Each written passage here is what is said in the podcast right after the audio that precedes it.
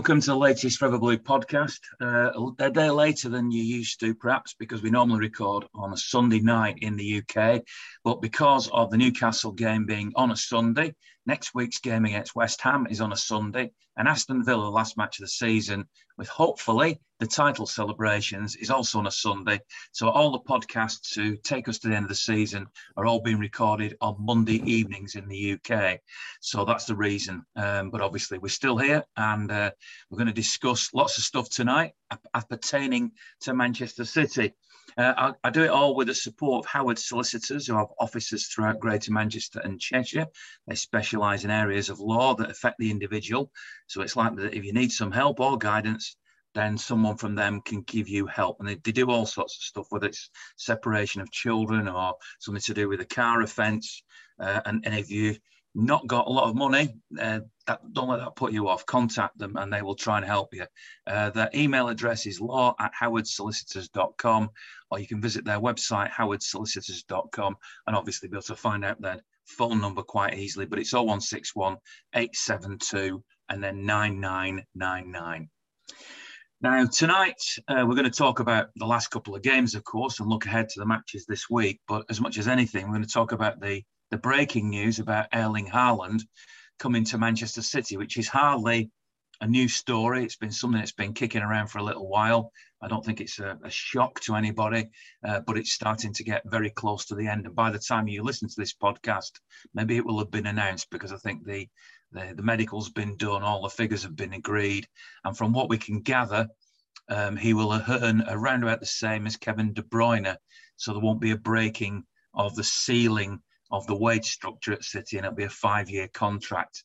Now, joining me uh, to discuss this uh, are the legend that is Rodney Marsh, um, who hosts uh, Grumpy Pundits over on Sirius XM FC over in the States. Uh, and we've also got um, Paul, who's a legend in the car repair uh, industry um, from Prestige Car Repairs. And we've also got Harlan who'll be joining us in a little while as well. Now, that's not to be confused. It's not Erling Haaland, it's Harlan who contributes regularly to uh, Forever Blue. But it's funny how now City are going to have a Harland on the field and a Haaland off the field. But we'll get to him a little bit later on. Rodney, first of all, it's not a shock that Erling Haaland is coming to City. Yeah. What do you make of it? Um, well, let's start with the fact that um, this year, Manchester City have played without a tip of the spear, without the striker, without what they call in the modern game, they call it the number nine, don't they? Well, uh, not in my day, that was just a centre forward, but uh, times change. Um, City have played all year without that player. Um, so you kind of spread the goals around, don't you, to all the players, uh, the midfield players, the attacking players, uh, and they've come through, Ian. So all the players have come through this year that needed to. But yeah, I believe that you always need an Aguero. You always need that goal scoring player. You always need. Uh, I feel that just in general terms. So uh, for them to get Haaland, I actually think that Haaland is is uh, if not the best goal scorer, certainly up there with the top three or four. Do you have any reservations about him? I mean, let me put a couple of counter arguments like his injury record or the fact he hasn't played in the Premier League, any, or anything else that you might think of. No reservations at all? None whatsoever. Uh, for those that haven't seen too much of him, uh, I, I, I, urge you to go onto YouTube and check it out because some of his performances, you know, he's he's a big, strong lad. He's he's a left-sided player in terms of his body. He plays down the middle, of course, but uh, he's quick. He's ever so quick over short periods and he knows where the goal is. And, and if City need a player with a passing of Phil Foden, who, by the way, Phil Foden has come on in the last 18 months to be one of the best players around.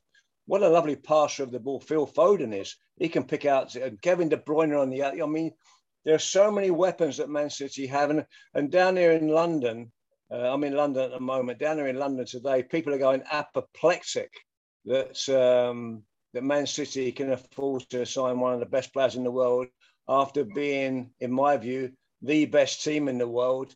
And they're saying if the deal goes through, I believe it's gone through already, just the the announcement to come. I said this a couple of weeks ago, by the way. Um, and they're saying that if they if they sign Haaland, City sign Haaland, they're just going to be a procession of trophies for the next four or five years. And uh, I welcome that.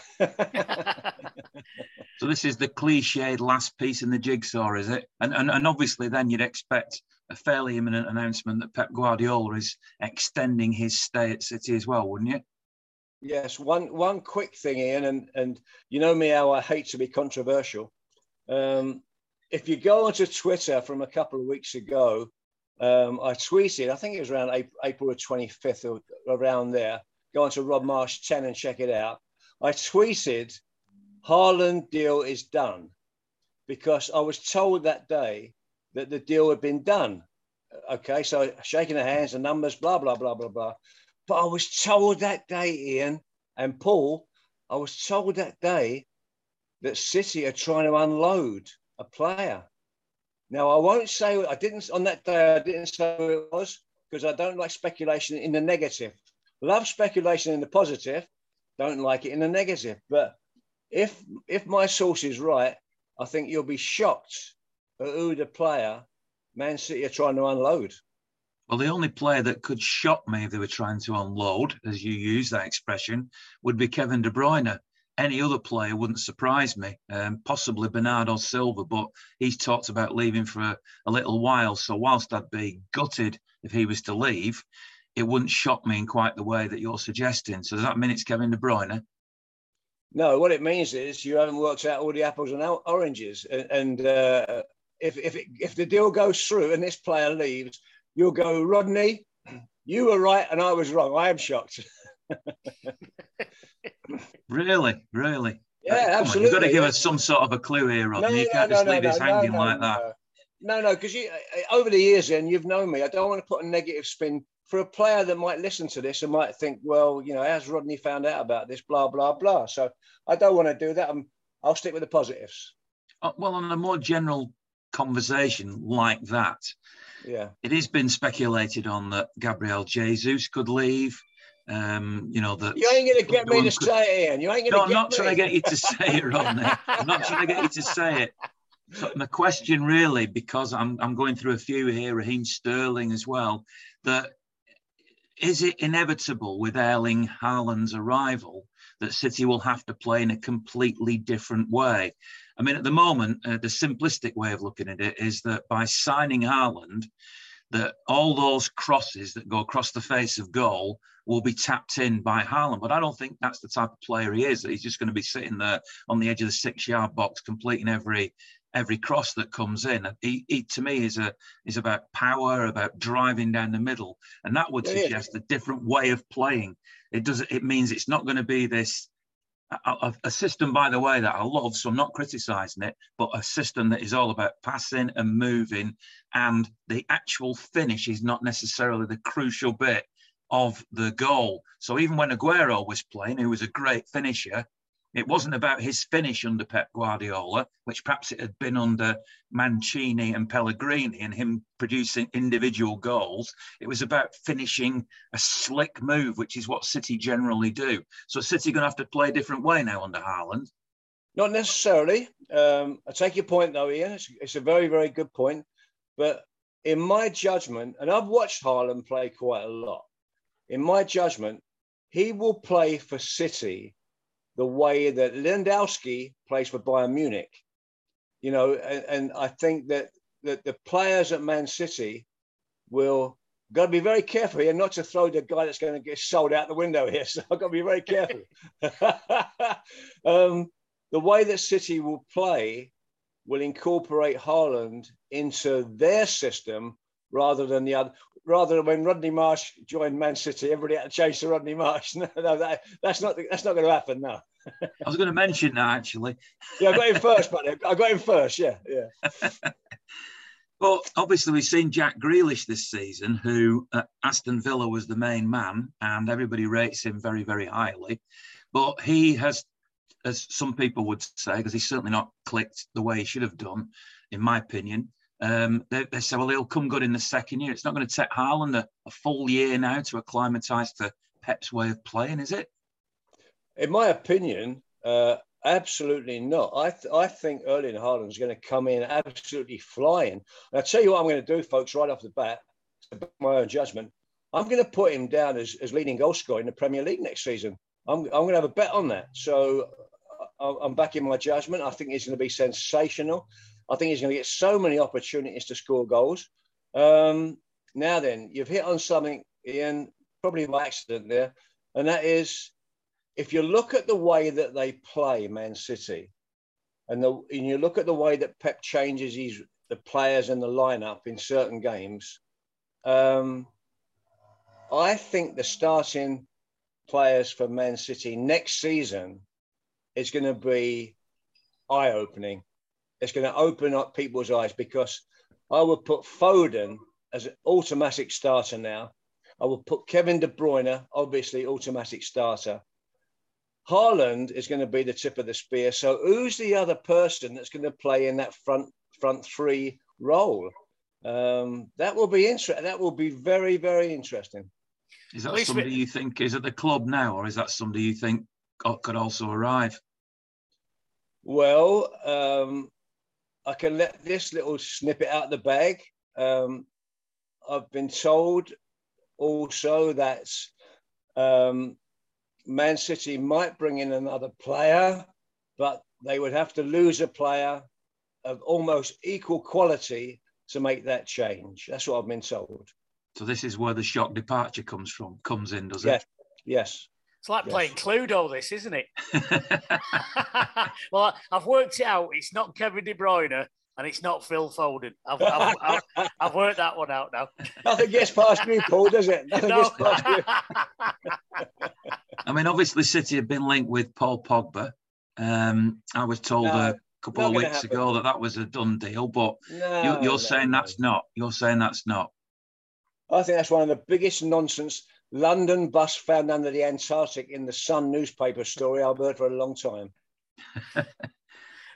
and I'm pleased he's not coming because he, what a nightmare that'd be. Well, you've been listening to what Rodney's had to say there, Paul. So I'll invite you now to, to bring in your comments.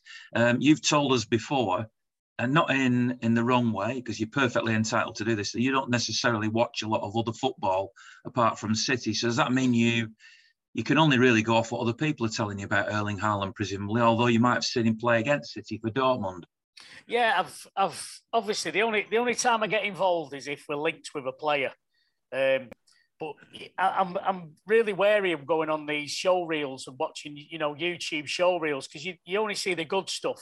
I prefer to watch them in, in games and things. And but to be honest with you, what I've seen is he's, he's, he's kind of is the ultimate sort of striker for me. He's he's kind of got the, the power and the pace of Yaya Toure, you know, powering through the middle um, with the finesse of Aguero. And if we can if we can get the players play, you know, fitting him in, and I think he will because he can play football a lot as well. So I think it could be a perfect fit for us, to be honest. I, yeah. I said I said it all along that you know we've not necessarily needed a striker. We've just needed to the players who we've got can finish.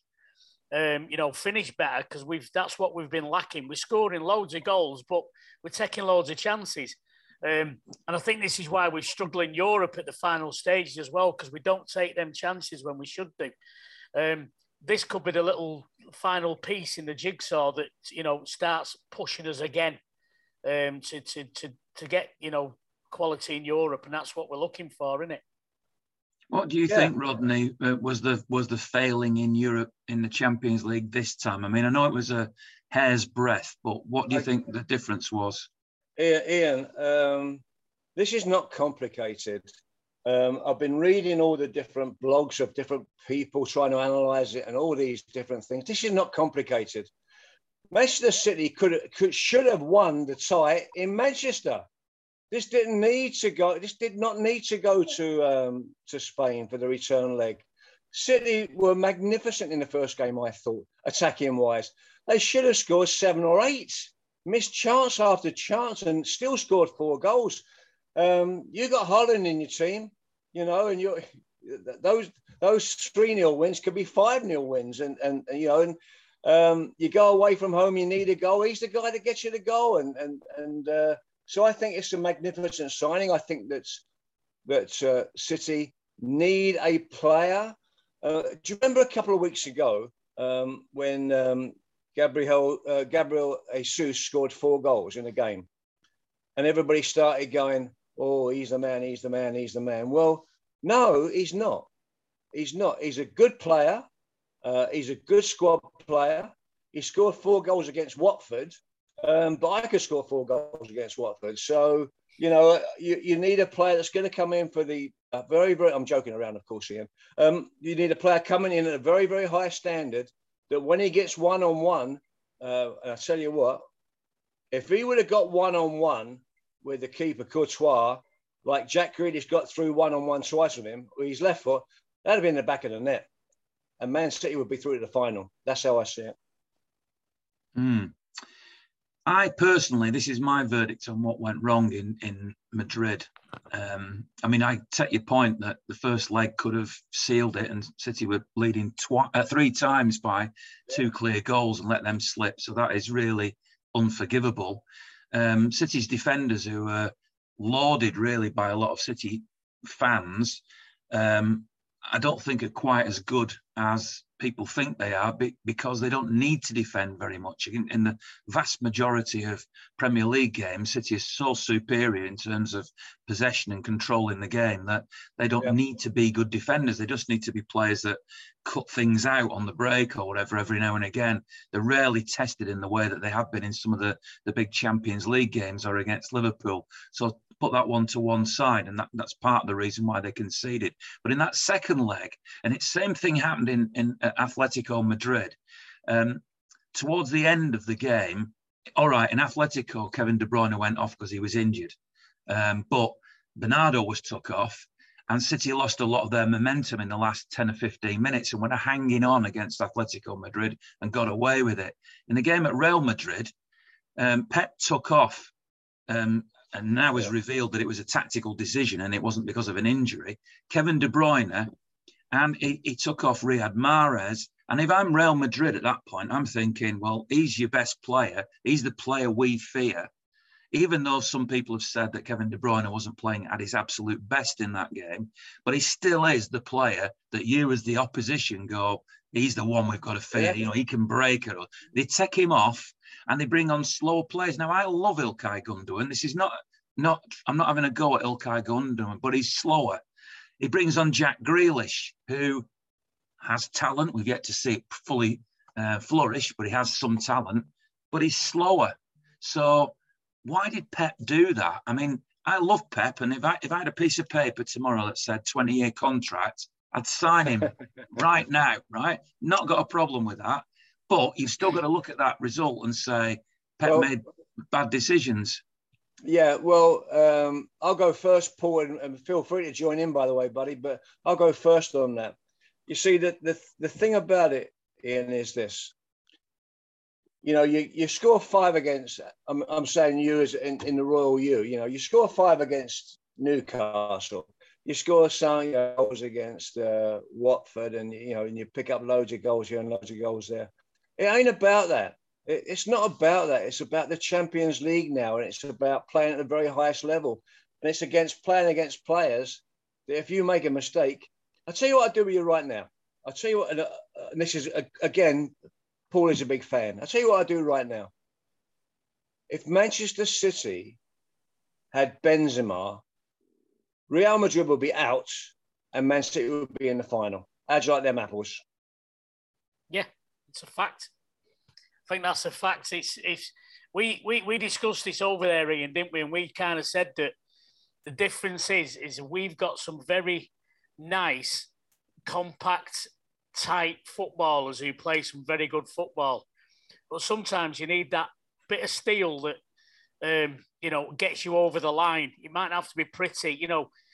They, they did a lot of time wasting. They did a lot of stuff like that. You know, game management. You know, it's you can call it what you want, but it's game management, and we we seem to struggle with that. You know, there's no way that on on this earth that we should have lost that game with was it three minutes to go of normal time or something yeah, like that? Yeah, yeah. There's no way they, they scored they scored two goals in 33 seconds. I think the ball was in play. Um, that's that's that shouldn't happen. That shouldn't happen. There was a lot of things went wrong, um, and on the night I was absolutely devastated. I, you know, I was un, un, unlike me, I was sat in silence for about um, well all of five minutes. I think it must have been.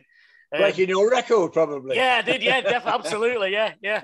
And, and, and I was absolutely devastated. But now I look back at it and I just think, you know, the difference there was they're, they're men, grown, strong, fit men playing against young boys um, who, uh, who were not there yet. You know, Phil Foden, you mentioned him earlier, great player, not strong enough, not strong enough yet.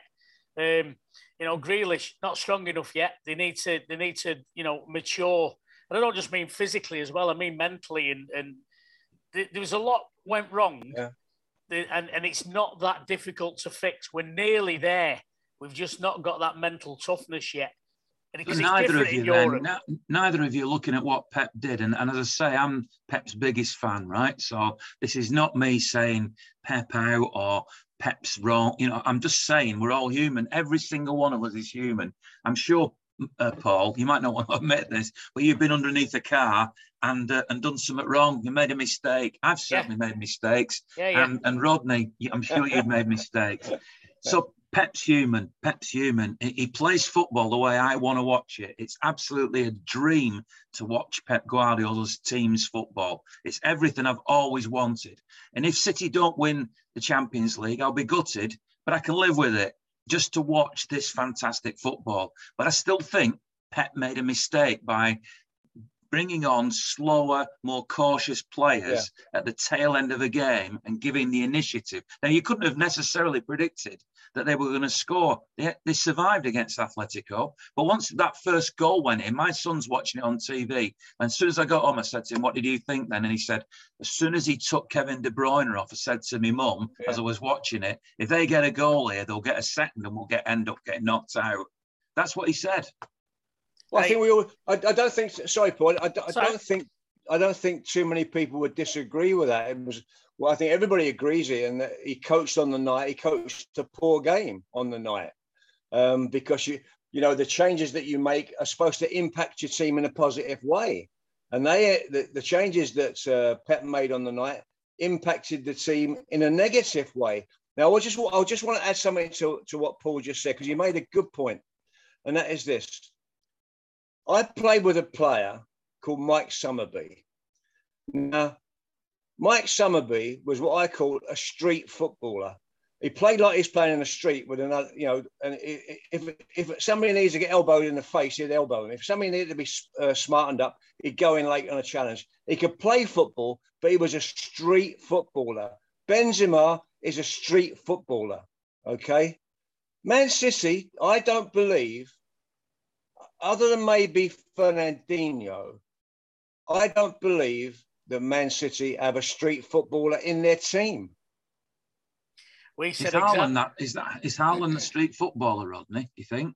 No, no, he's not. He's not so much. He's not so much. Um, but that's that's what I feel City would be. Um, I looked at Yaya Toure as being a street footballer. you, you, you, don't want to get in a row with Yaya, do you? So you know, and, and you look at the other side of Manchester, you've got Roy Keane, a street footballer that plays in the streets as he plays in the Champions League. City don't have that. And you're right, Harlan isn't that type of player. He's not that he's not that type of player. But I think City do need that to win the Champions League. You, you do need that still. I agree with Paul. Well, better late than never. We've now got Harlan joining us as well. Um, Haaland as opposed to Haaland. Um, if it was Haaland, that would be nice to, to get a bit of an exclusive with the new signing. but um, Harlan, perhaps you can do your um, uh, imitation of him because you've often been compared to Gary Neville. What, what do you think of um, Haaland signing them for, for City? Have you got a view on that?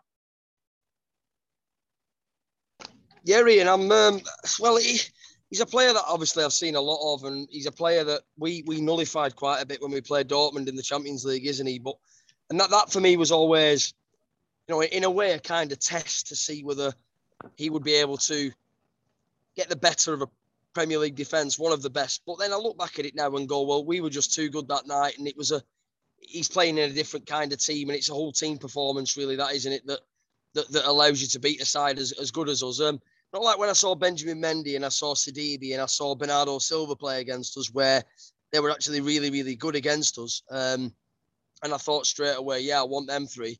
Although Haaland was quiet against us, you've just got to look at what he's done at, uh, at Salzburg. You look at what he's done at Borussia Dortmund over the last couple of seasons. Um, the frustration for him at Dortmund is that he keeps banging hat tricks in and twos in and threes in, and even fours some weeks, and they're losing four three and stuff. So what I would say about him is that he he will score them amount of goals in our side, but with a better defense behind him, he'll also benefit the team more than he is at Dortmund maybe as well at the same time. So I just feel like, um, yeah, I'm excited about him, but he'll have work to do because he is going to be coming from Germany to the Premier League, and I believe our league is quicker than Germany. So your, we'll have work to do, but he is top quality, yeah. What's your verdict on what? Because we obviously um, Paul and Rodney and I have been talking about the Real Madrid game. What's your verdict about what went wrong over there? Well, obviously I've spoke to a few people, and some are saying it's Pep's fault, um, which is a valid valid point in terms of substitutions, players coming off in my opinion, I actually thought at the time he got it bang on. I was actually praising his substitutions and saying he's done really well to make the right changes. You know, he's taking De Bruyne off at a time in which we were we were doing okay in the game. We were in full control of the game, as far as I'm concerned. Um, Walker was a forced substitution, so he had to come off, of course. And when he came off, obviously he was in the war zone, weren't he? He was in an absolute war zone that night. Um, in my opinion, once he'd gone down once or twice, I thought the Madrid players targeted him a bit uh, left a couple in on him and stuff like that. And he ended up hitting the deck, didn't he? And was withdrawn because of injury. And then I look at the, the third substitution and a player that's got a bit of stick this year, Jack Grealish, who for me is one of the best ball carriers in the Premier, you know, in the Premier Division, Premier League, and somebody that slows the game down wrongfully at times, but rightfully so in the Real Madrid game. It was the correct substitution. And I think Pep's put all his eggs in one basket in the right sense and given the players everything they needed to go out there and tie that game up. But for me, it was slack defending, it was poor game management, terrible losses of possession in terrible areas of the pitch. Um, unforgivable, really. Um, yeah, we won 5 0 yesterday, but unforgivable to lose a game from that point and in that minute in the position we got ourselves into. Um, so, yeah, we lost the game in that sense by conceding two late goals in that one. But when I look right back to the first leg and I look at the two chances we missed at 2 0, just after they'd hit the post from a, a Dias and Ederson mistake, we could have won it in the first leg. If we'd have gone 4 0 yeah, and took a 4 0 yeah. lead back to Real Madrid, yeah, we could have lost 2 or 3 0 and still come away with a win. So I look at it and go, well, we shot ourselves in the foot taking a one goal lead there. Then we got ourselves an extra goal and failed to game manage for seven minutes. Yet we went out to Atletico Madrid having drawn nil, uh, sorry, 1 1 0 at home in a sticky tie where they come to ruin the game and game managed for 95, yet for seven, we failed to do that with a two goal lead. And we only took a one goal lead to Atletico. So I think part of it was down to complacency. Part of it was down to bored idleness in the press and a lack of defensive awareness and grit and determination and all those things that Rodney will probably tell you that a footballer needs to have within his armoury. Forget skill, forget ability, hard work, determination, tracking your men, stopping crosses, and desire wasn't there in that final seven minutes for me. And that, for me, is why we lost the match. But yesterday was a good bounce back. Am I bowled over by it? No. We should be beating sides like Newcastle 4 and 5 0. Probably should have been 9 or 10, if I'm honest with you. They didn't really bring anything to the party. But it's a good response to a poor result in midweek, yeah. All that pressing, all that energy. It sounds like it was describing you, uh, Rodney, when you were playing. Do you know? Do you know what the um, Haaland? How do you spell his name, by the way? Haaland. Haaland. Haaland. Haaland. Yeah. Okay. Um, Haaland. Yeah. Okay. Um, it makes a good point, and and about substitutions, Ian, because you know when people analyse football, and I do it for a living, and I play for play football, of course, for a living, and I analyse football for a living. Do you know what? So few people have, have mentioned how brilliant Ancelotti's substitution was. Bringing he, he needs to get goals. He brings on Rodrygo. Rodrygo scores two. Are you kidding me? Nobody's talking about. Why is nobody talking about that? Are you talking about that, by the way, Ian? Come on. Well, it's the other side of the argument because, um, yes, you're right. I haven't mentioned it, but Pep brought on slower players, um, and Ancelotti brought on quicker players. Uh, now, whether the two related, whether Ancelotti looked at what I haven't looked at the timing of those, but they were roughly the same sort of time. Did he react then and thought, right, they've just took off speed and we're going to bring on speed because they brought on slower players?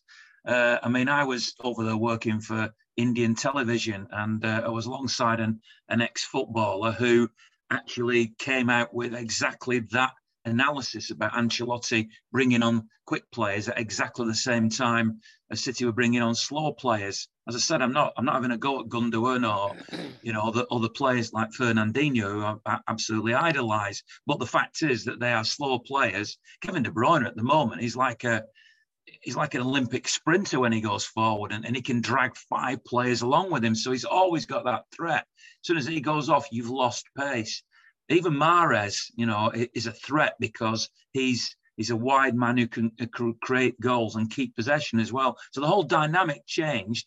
But you're right, Ancelotti made positive substitutions, which also played a massive part in what happened. Ian, he scored just two goals, didn't he? sorry, Rodney. Just, just something he said on Rodrygo as well. He's a he's a five foot seven winger. He's not a striker. He's a number ten, second striker, if you like, but primarily when he came from Brazil, he's an out and out winger. For Dias and Laporte to be beaten not once, but twice in the air by a winger that's not a natural header of a ball, by the way. He's a bit more like a, a Sterling than he is a Haaland, isn't he? To be beaten twice by him, if you're two class central defensive uh, players, is very, very poor. The two crosses were, for me, six yard box crosses that were very dangerously whipped in, but well, it wasn't two headers, was it? One was a cutback from from Benzema, and the second one was a header. But the first one's got to be cut out at source, and the second one is a very wickedly delivered ball. But Dias and Laporte between them have got to be saying, "That's ours. That's my ball." Not one of them seemed to get anywhere near him in the air. And for me to not get near a winger in the air, never mind a striker, is poor. And that was yeah. for me a massive, massive problem. And you could see, like Ian said, as soon as they brought quicker players on, the whole dynamic changed. But in Pep's defence, and on that, I think Pep, once Mahrez had scored, was already thinking, now we need to try and manage this game out. And regardless of the subs, regardless of the, the, the difference in pace in midfield, 89 minutes on the clock, Manchester City, with the quality of players on the pitch, regardless of pace, should not be chucking that game away with a two goal lead. It was diabolical. And then we came out in the second um, phase of, of the match in the first half of extra time and again, a calamity of errors in midfield, gifting the ball to Real Madrid. Everyone goes, we give away a penalty, and was it a penalty? Was it not? Look at the play before the penalty was even given. We lost the ball in midfield. We allowed the ball to go down the right hand side. We allowed yet another cross to come in, and Dias got wrong side of his man. If you let Benzema get wrong side of you in the six yard box or inside the box, and you put a rash challenge in, whether you touch the ball or not, you get more of the man, you're giving away a penalty. This is why, for me, as much as I've given Pep a bit of jip over the years with overthinking and not playing a holding midfielder last season in the Champions League final and uh, tinkering with the, the players too many times or tinkering with the team, I've got to give him his due. I thought he game managed perfectly in terms of his own substitution cho- choices. The players, for me, crapped on Pep from a great height in that semi final the other night. And they did to the they did the same to the fans we game managed for 95 minutes against Atletico, and I repeat, we didn't manage to do it for seven minutes against Real Madrid. It was poor, it was complacent, and in the end, we got what we deserved for the complacency. There's a crucial yeah. question then that comes from what you've just said. Right, I know that we've got three Premier League games still to go, and we all know that Kyle Walker isn't going to play, that Ruben Dias isn't going to play, that John Stones isn't going to play. So that's three key defenders are all absent. And we can talk about that in a minute or two. But in terms of going forward, we, Erling Haaland is about to sign for Manchester City. Um, Rodney's telling us that there's another mysterious player going to come in and one go out. But I'm assuming, Rodney, without giving any game the game away, because you don't want to, although I'd love you to, that this is a creative player is the is the bigger question, is the crucial question, not if City are going to win the Champions League, about strengthening City's defence. Because against Real Madrid, they scored five goals. Yes, they missed chances, but they scored five goals. but they conceded six. You know, so yeah. in in the Premier League where there's 38 games, 19 opposition, where possibly as many as 16 or 17 of them are so inferior to City that you don't need to do much defending. So they're hardly tested. It maps doesn't matter too much. But in these big Champions League games, FA Cup semi-finals, those types of things, when you're playing teams who have equal or nearly equal resources, you have to be able to defend. Uh, is does not City not need to sign in this summer break a, a defender? Ian, uh, what you're talking about is a very complex issue, which I'm happy to join in the conversation. It's complex, and I'll tell you why. You just said about the three players, and that was uh, Dias, Stones, and Walker, all out for the rest of the season. But have you seen who Man City are playing in those three games? Tell me the teams they're playing against. Come on, do you know the teams? Well, well, of course I do. Um, uh, Wolves, West Ham, and Aston Villa, and, and just and before the Newcastle game, I was saying all of these four games are all perfectly winnable, and and people go into the game against Newcastle and saying, uh, "Oh, I'm nervous and everything." I said, "What are you nervous about? They'll win four 0 today." Now I got it wrong. It was five. Um, I don't I don't have any concerns about the remaining league games because the playing teams. I know somebody will say, well, West Ham have got something to play for because they're trying to get into Europe.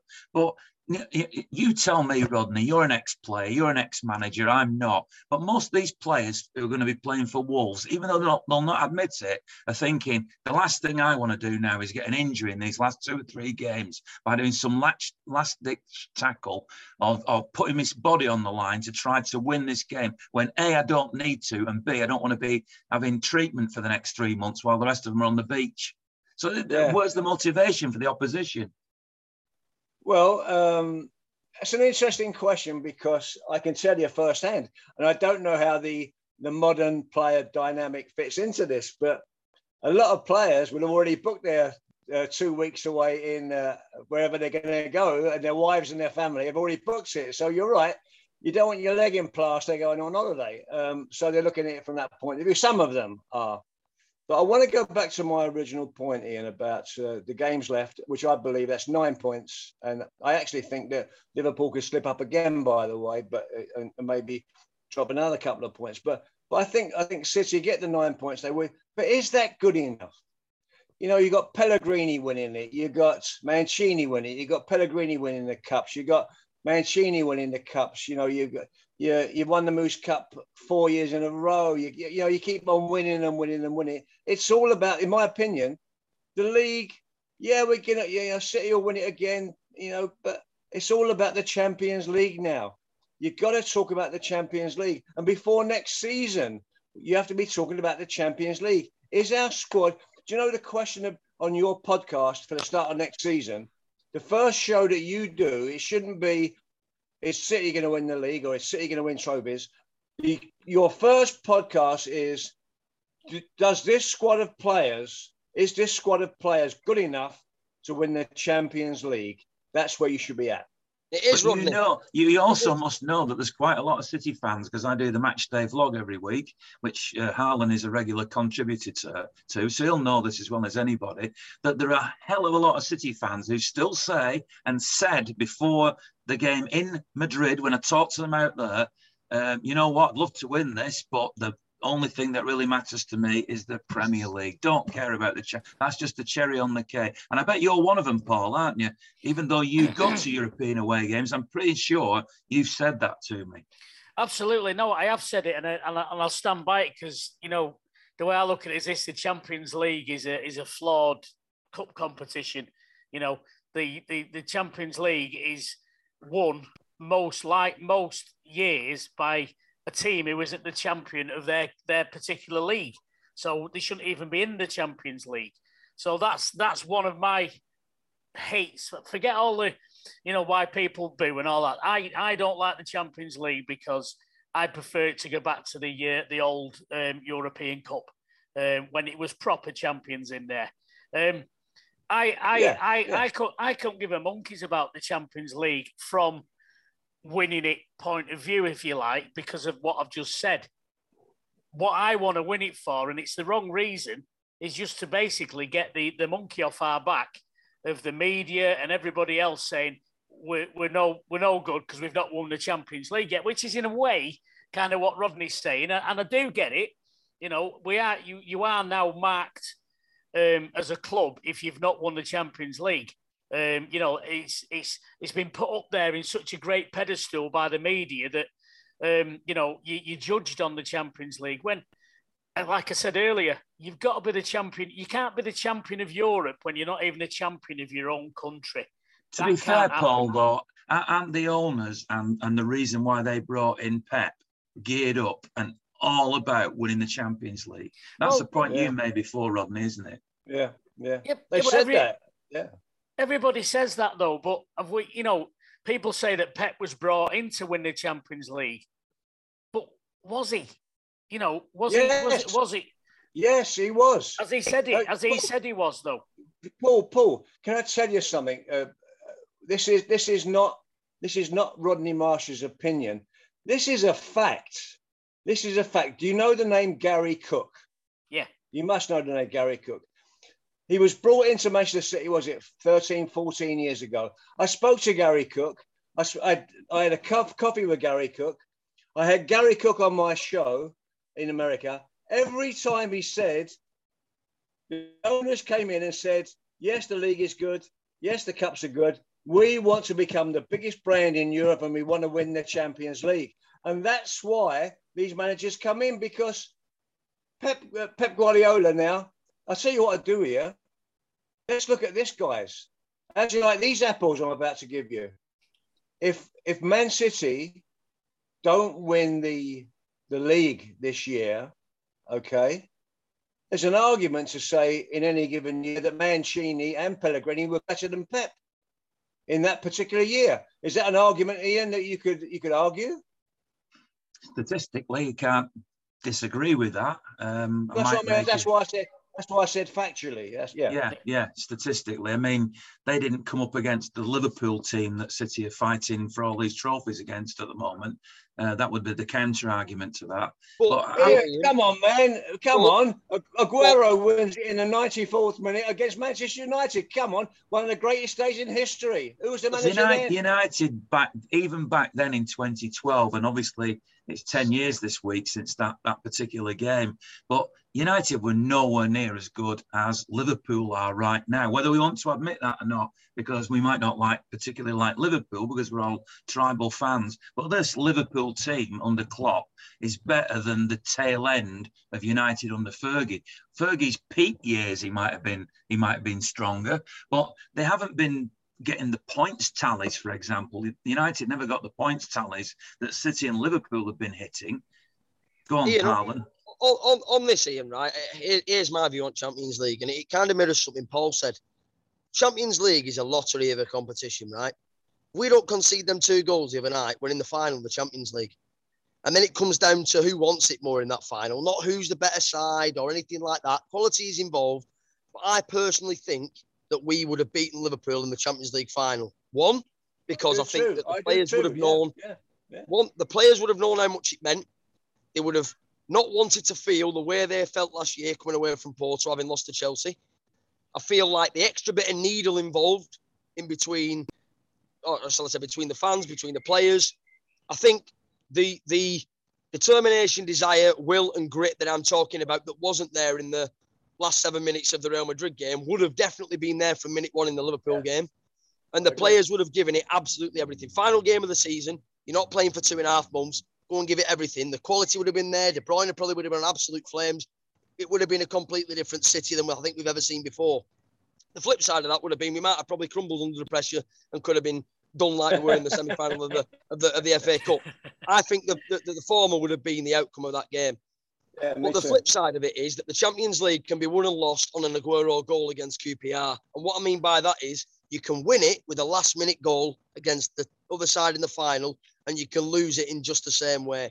A 38 game season for me is a much more telling way of determining who, over the course of a season, has been statistically the better side. Uh, Leicester, when they won it in 15 16, for me, statistically were the best side in the division.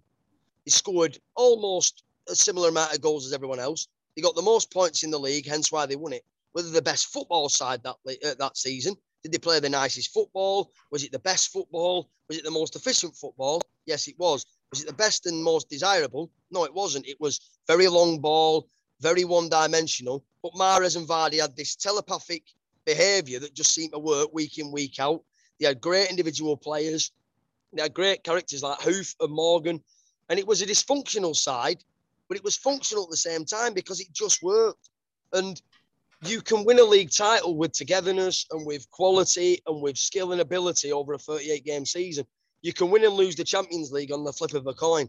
And for me, we were we were we were we were we were seven minutes away. People will say, "Oh, if we'd have beat Madrid, we'd have had to beat Liverpool." We were seven minutes away from winning the Champions League because we yeah. would have won it against Liverpool. I would have put my Arlen. Arlen, let me let me let me ask you a question, Arlen. Is it okay, Ian, if I ask you, Arlen, a direct question? Yeah. Yeah, of course. Okay. Arlen, let me ask you a question. You seem like a really genuine, genuine football fan, and you seem like a really genuine, honest Man City supporter. Let me ask you a question right now, and don't lie. Okay, don't lie to me. Okay. At the start of next season, before a ball is kicked, and I said to you, you can win the Premier League or you can win the Champions League. Honestly, which would you pick?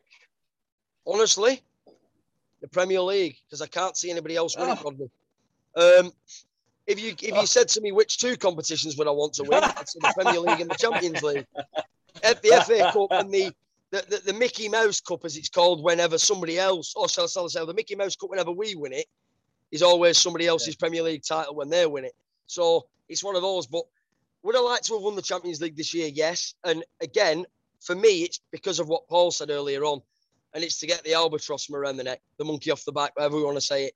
But once we've won it once, if we never won it again, I wouldn't care because Paul that sits next to me in the ground, not Paul Prestige, obviously. Paul is a prestigious person that sits next to me, but he's not as prestigious as Paul because obviously Paul is prestige Paul. But Paul is very prestigious, um, if you can get your head around that. Um, but Paul sat next no, to me and said, no. Do you know what? He said, even if we win it once and we get the albatross around us neck as City fans, the media will still say, ah, but Liverpool have won it six times and Chelsea have won it this many times. You're, ne- you're always playing catch up. You're never going to be able to catch these teams up if they continue to be successful. Although, if we give it another 10 years, I think we'll only be six. We'll be six Premier League titles behind United. so, yeah, um, it's one of them, Rodney. I'd love to win the Champions League, but I can't win it at the expense of the Premier League. I, I, I just can't. I can't see somebody else win the Premier League and and and and, okay, and, and okay. further Champions League. But we were literally seven minutes away from winning it, in my opinion. We would have beaten Liverpool in the final, and that's the thing. You keep on doing that, mate. You keep on saying that. You can, no matter how much you say it, those seven minutes, you can't have them back, buddy. no, we'll you, I'll give, let me give you my answers, Rodney, to your question about about yes, please, and, and, and, Paul as well. Yes. Yeah, that, but here's my answer. I absolutely want to win the Champions League. However, uh, that, that's that's my number one uh, for a selfish reason because I've seen him win the Premier League now multiple times, seen him win the FA Cup, the League Cup, the Community Shield. As a football fan who's a die-hard Manchester City fan, it feels like on my CV, my CV, this is very selfish, my CV, I want yeah. to tick that box that says I've seen it all and I want to see my team win the most prestigious trophy in Europe. However, um, I as a as a fan, when I first started watching City, and this is no insult to the players who played for the club, many of which have become friends of mine and people I, I really admire both on and off the field. But I, I got used to watching right at the beginning Bell Lee Summerbee and some great, great, great players from that era. I've watched everything since, and it's not always been about winning for me. Now, the club that I'm supporting at the moment is changing. It's changing very rapidly. And when Sheikh Mansour came in and uh, took over and put, injected all this money, uh, I said to anybody that wanted to listen to me that we were going to get everything, all our wishes would come true. It would be a fantastic rocket ride and, uh, and, and it'd be amazing. However, by the end of all this, we would have morphed into the team that are our enemies, our rivals across the city, United, as being a, a, a bit more soulless, a bit more about making money, about global domination, and just about winning trophies. Now, thankfully, at the moment, Pep is not that type of manager. Even though Haaland's mentioned it and said, you know, that teams of, of less quality with a plan like Leicester like maybe Chelsea won the, the Champions League a few years ago when they were ugly and horrible in that season, but still ended up winning the Champions League. Do I want that? No, I, I'm greedy. I want to see a Pep Guardiola team playing beautiful football with skillful players and intricate passing and really clever football. I want to see that Manchester City team win. But the trouble with this is the juxtaposition. The more successful City become, the more they want to dominate the world, the more prices go up, the more demand comes from everybody else to watch my Manchester yeah. City. The harder it is to get a ticket, the harder it is to, to have Mancunians in the stadium and all the things that matter to me. So I have a real problem with um, sort of the, the, the, the, awkward position that the club is in for me. Now, very few people will actually relate to this, uh, especially people who are younger than me. But that, that's it. That's my piece. But it's quite a lot of people younger than you, though, Ian. That's that's a, a bad bad mark that to put down. but winning the Champions League, absolutely, I want to see it done, and I would have loved to have, have done it. I'd, I'd booked me a train ticket to Paris, so obviously that's gone down the, the tubes now. Um, so more money wasted, you know. But I'll, I'll hopefully Istanbul next year or Wembley the year after. One day, I'll actually see this happen. Is that a good answer for you, that Rodney?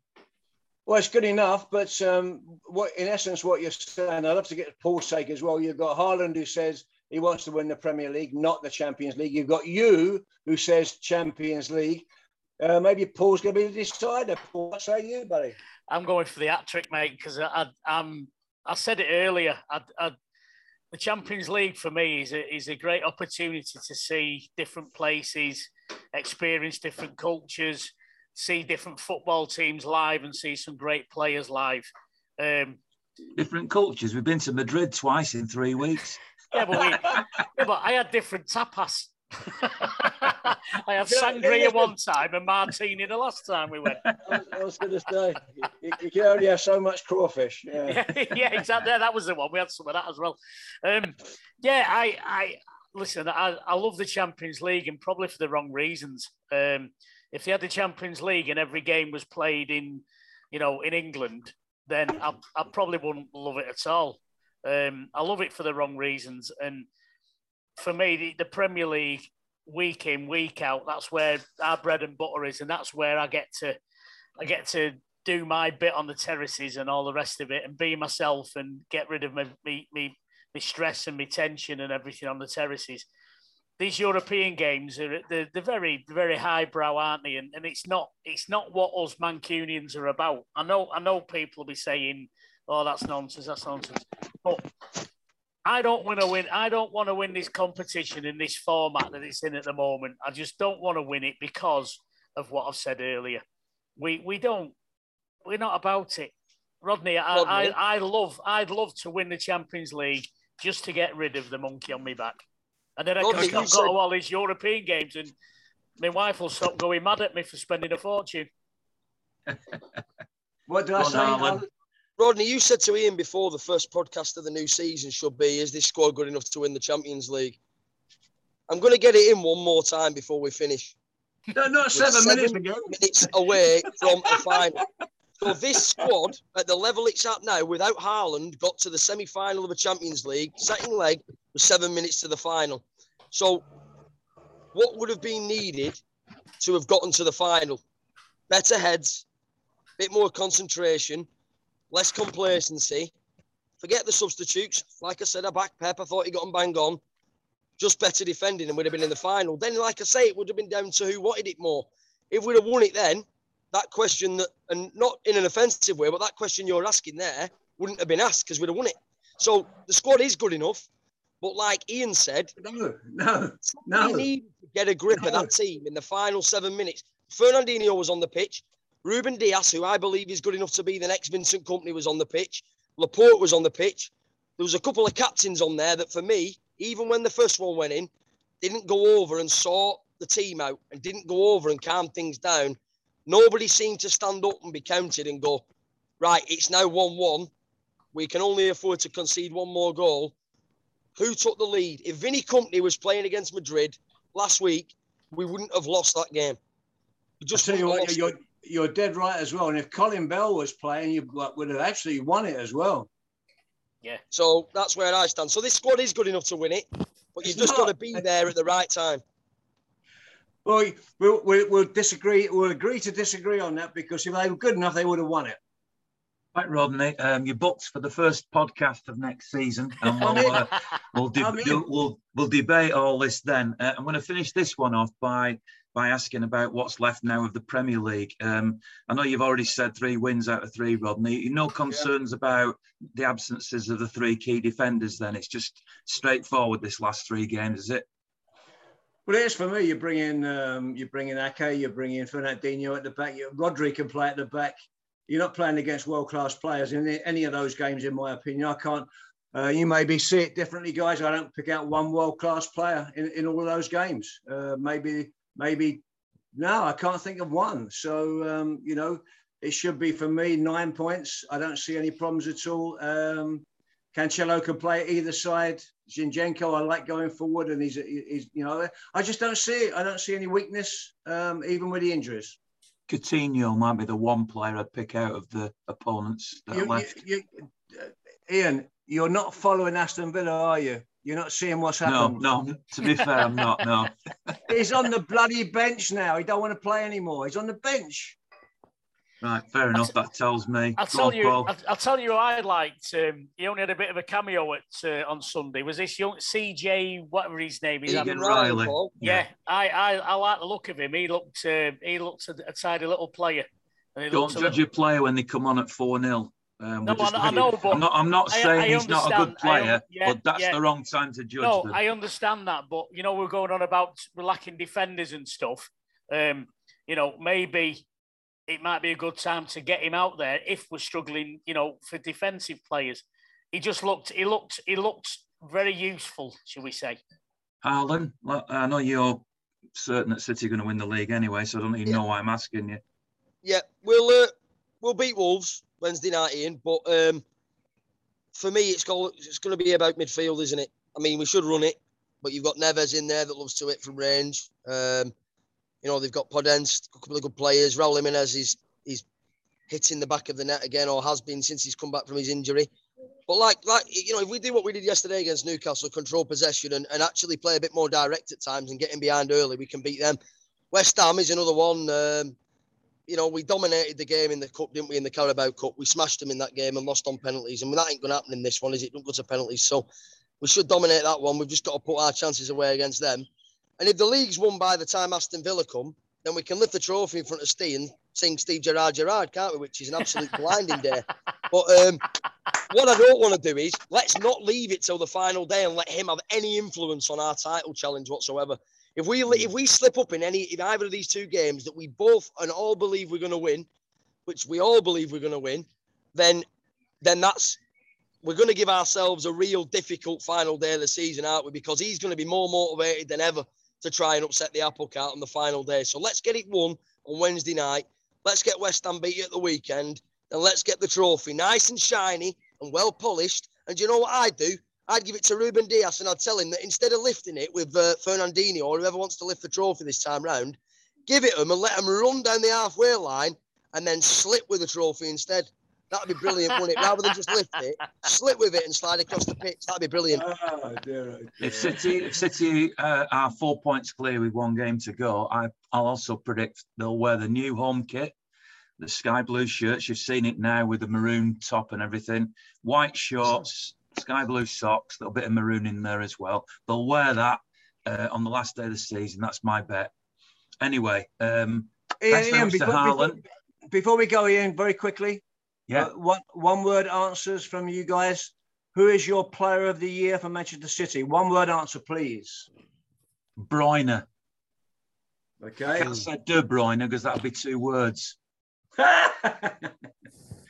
Harlan. Uh, I'm going to go for Riyad Mahrez, Rodney. Without him in key games, without his goals at different times in different games, he scored like when we've been 2 0 or, or made it 2 0 at times, I remember. And without that impetus you get with a second goal, you don't win three and four nil. So I'd say Mahrez, key goals, great finishes, Mahrez. That's one word from Harlan. That. Now that's 21 words, Ian, but That's 21 as good words as you get. for 2021 22. Why not? Beautiful. Come on, Go on, Paul. Paul. Walker.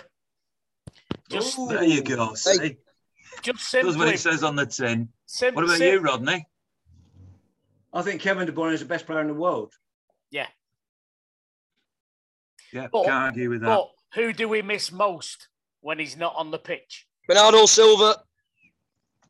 We can- Bernardo Silva. Funny you didn't get mentioned, wasn't it? Silva. Ah, you Yeah, know what? I'd- He was, go- he, was, he, was, agree. he, he might have been mine, Bernardo Silva, because without his legs, you don't win matches, do you? But I just think Mahrez's goals have been key this year. But Bernardo's class, and he's the best, even best though. Bernardo, even though Bernardo didn't play against Newcastle and we won five 0 but I, Yeah. I, I, But he's the best all round player we've got. The best all rounder we've got. I agree. Who agree. do we miss the most? like that's a Whatever you- question for next week. do. We've got Whatever, whatever you do, don't forget those seven minutes, Holland. Listen, Rodney, Rodney, do you know what? Do you know what?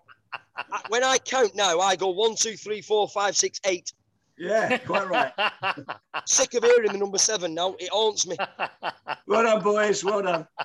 Uh, right, listen, thanks very much to everybody. Thanks very much to Howard Solicitors, who have offices throughout Greater Manchester and Cheshire. They specialise in areas of law that affect the individual. So it's likely that if you need some help or guidance, that they can find somebody to help you. Uh, Howard's Solicitors, two S's in the middle, Howard's and solicitors.com. That's the website. Thanks very much to the one and only Rodney Marsh, who wouldn't quite tell us who is going to go and come in the summer, but we nearly got there. We know it isn't. Uh, thanks very much to Harlan, even though he only came in halfway through.